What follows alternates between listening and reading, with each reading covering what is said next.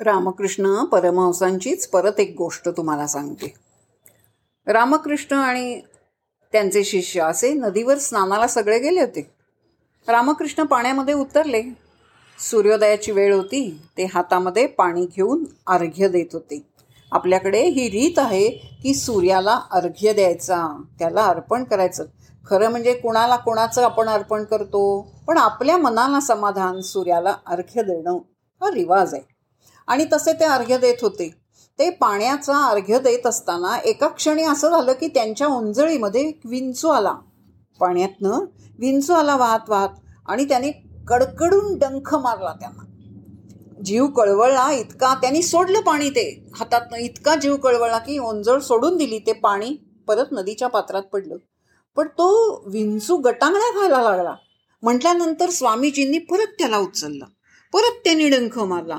परत विंचू त्याला पाण्यात सोडला. असं तीन चार वेळा झालं म्हटल्यानंतर शेजारी जो शिष्य बसलेला होता काही पोहत होते काही शिष्य तो म्हणला स्वामीजी अहो तो इतके वेळा डंख मारतोय त्याला ठेचा ना त्याला मारा. स्वामीजींनी त्याला तर वाचवलंच.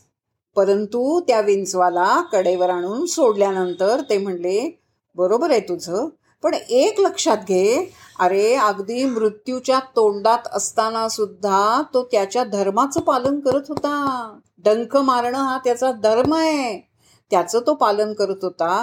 मग मी माणूस म्हणून माझा माणुसकी दाखवणं आणि दुसऱ्याचा जीव वाचवणं हा माझा धर्म नाही का? हा धर्म जर मी पालन केला नाही तर मी धर्माला लायक माणूस म्हणून घ्यायला लायक होईल का? म्हणून माणसानी माणसाशी माणसासारखं वागावं हा जसा माझा धर्म आहे तसाच प्रत्येक बाबतीमध्ये प्रत्येक वेळेला आपला वेगवेगळ्या धर्मानी आपण बांधलेले असतो. कधी शेजार धर्म असतो कधी बंधू धर्म असतो कधी मित्र धर्म असतो कधी पुत्र धर्म असतो तर कधी सगळ्यांना व्यापून असणारा मानवता धर्म असतो. आणि त्या मानवता धर्माचं पालन जे आहे ते आपण नक्की करायला हवं. रामकृष्ण परमहंस जसं सांगतात की ते ते विंचवाचं काम विंचू करेल माझं काम विंचू मी करेन.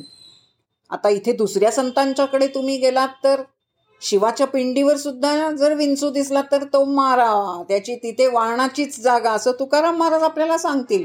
वेगवेगळे संत वेगवेगळ्या वेळी वेगवेगळ्या गोष्टी आपल्याला सांगतात. त्याचा नेमका मार्मिक आणि वर्म सांगणारा अर्थ आपल्याला कळणं हे खूप महत्त्वाचं आहे. म्हणून इथे रामकृष्ण परमहंस सांगतात की ज्या ज्या वेळेला ज्या क्षणी आपण आपल्या धर्माचं पालन करणं योग्य असेल तेव्हा त्या धर्माचं पालन करणं हेच योग्य होतं. आणि तेच आपण करावं. तो धर्म सोडून आपण कुठून नाही. म्हणून पैसासुद्धा धर्म्य मार्गानेच मिळवायचा. कर्मसुद्धा धर्म्य मार्गानेच करायचं. छोट्याशा गोष्टीमध्ये धर्मशब्दामध्ये अनेक ज्या ज्याला संपृक्त आहेत गोष्टी तशा आपल्याला बघायला मिळतात.